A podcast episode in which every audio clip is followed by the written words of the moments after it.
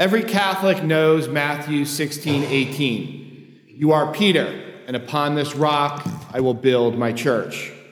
It's the papacy right there in a nutshell. In the midst of all of the apostles, Peter is called to be the head. All of that is true. But there is much more here if we examine the statement in context. The passage starts off with when Jesus went into the region of Caesarea Philippi. That might seem like a kind of unimportant detail. Jesus was always walking around to different places. But does the place where he had this dialogue with Peter and the other apostles have any bearing on what he meant? I went to the Holy Land with my seminary classmates in 2014. We stayed for the first part of our trip on the Sea of Galilee. We visited many of the places that Jesus went to during his early ministry Magdala, Nazareth, Cana, Capernaum. All of these places are in or around the Sea of Galilee.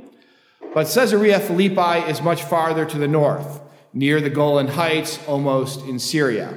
Then, as now, it's a pretty remote place. Jesus and his disciples would not just have passed through Caesarea on their way to or from some other destination.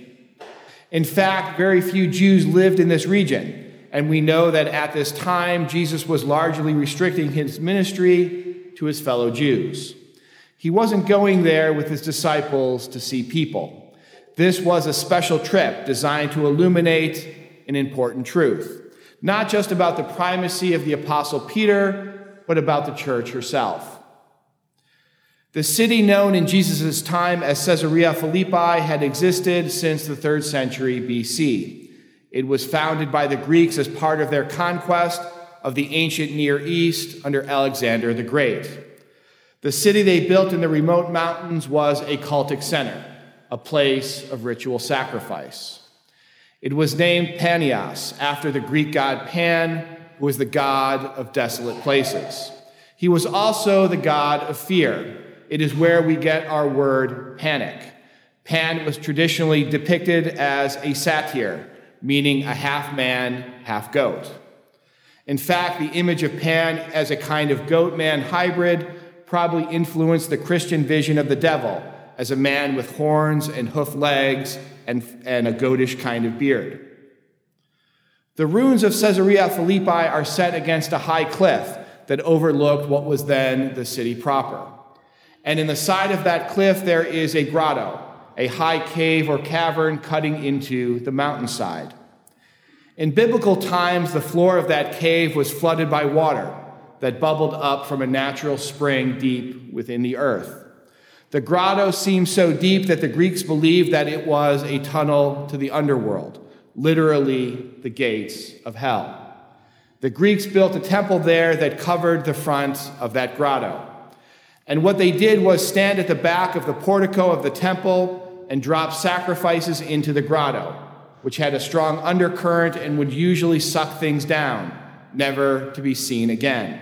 Sometimes animals, sometimes human beings.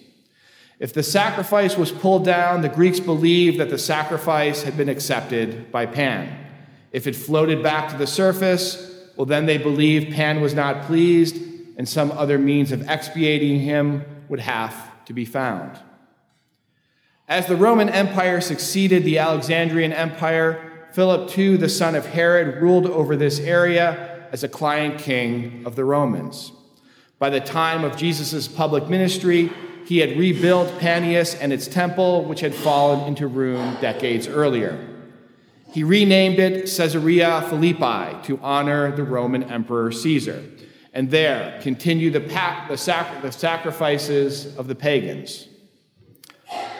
And on this temple, as on the facade of every important Roman building, there were two symbols a set of keys and a length of rope. These were the symbols of Roman authority the authority to open and close, the power to bind and to loose.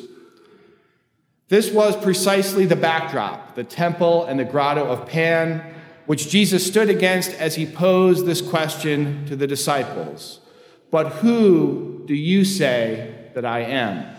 He was standing in the front of the symbol of Roman power, its system of ruling by fear and imperial domination and patronage. This temple and others like it were a projection of imperial power across the empire, places where the religion of the peoples under Roman occupation were modified and incorporated into the pantheon, the syncretist cult of, of pagan religion, which had at its head the emperor in Rome claiming to be the world's God.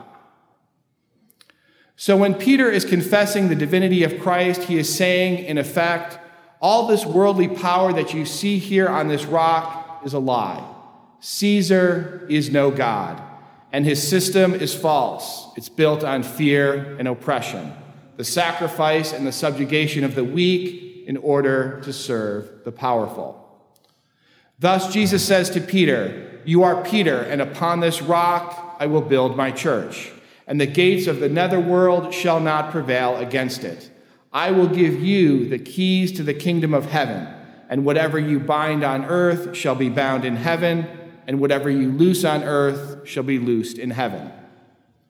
You can see now that Jesus is not just pulling images out of thin air. He's making specific reference to the power of the Roman Empire, the supreme power on earth at that time. This new entity, the Church of Christ, is meant to replace that corrupt system of power that the Romans exercised.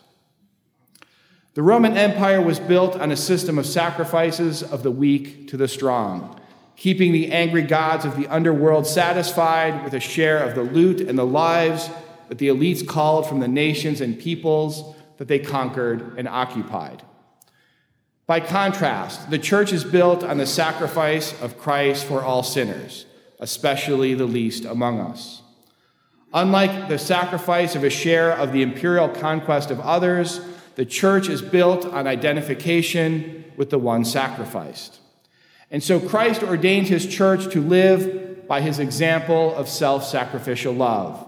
As he told his disciples elsewhere, you know that the rulers of the Gentiles lord it over them and the great ones make their authority over them felt. But it shall not be so among you. Rather, whoever wishes to be great among you shall be your servant, and whoever wishes to be first among you shall be your slave. Just so the Son of Man did not come to be served, but to serve, and to give his life as a ransom for many. The Roman emperors claimed godlike powers built upon the strength of their many legions of soldiers. The church founded by Christ is built on the confession of a simple fisherman who could see past those awesome displays of worldly power. Peter could look at this poor carpenter, this itinerant preacher standing before the symbols of the Roman Imperium, and confess that true power on heaven, in heaven, and on earth belonged to Jesus alone. That confession was not just for Peter to make, it is not just for the popes. It is a confession that all of us need to make each and every day of our Christian lives.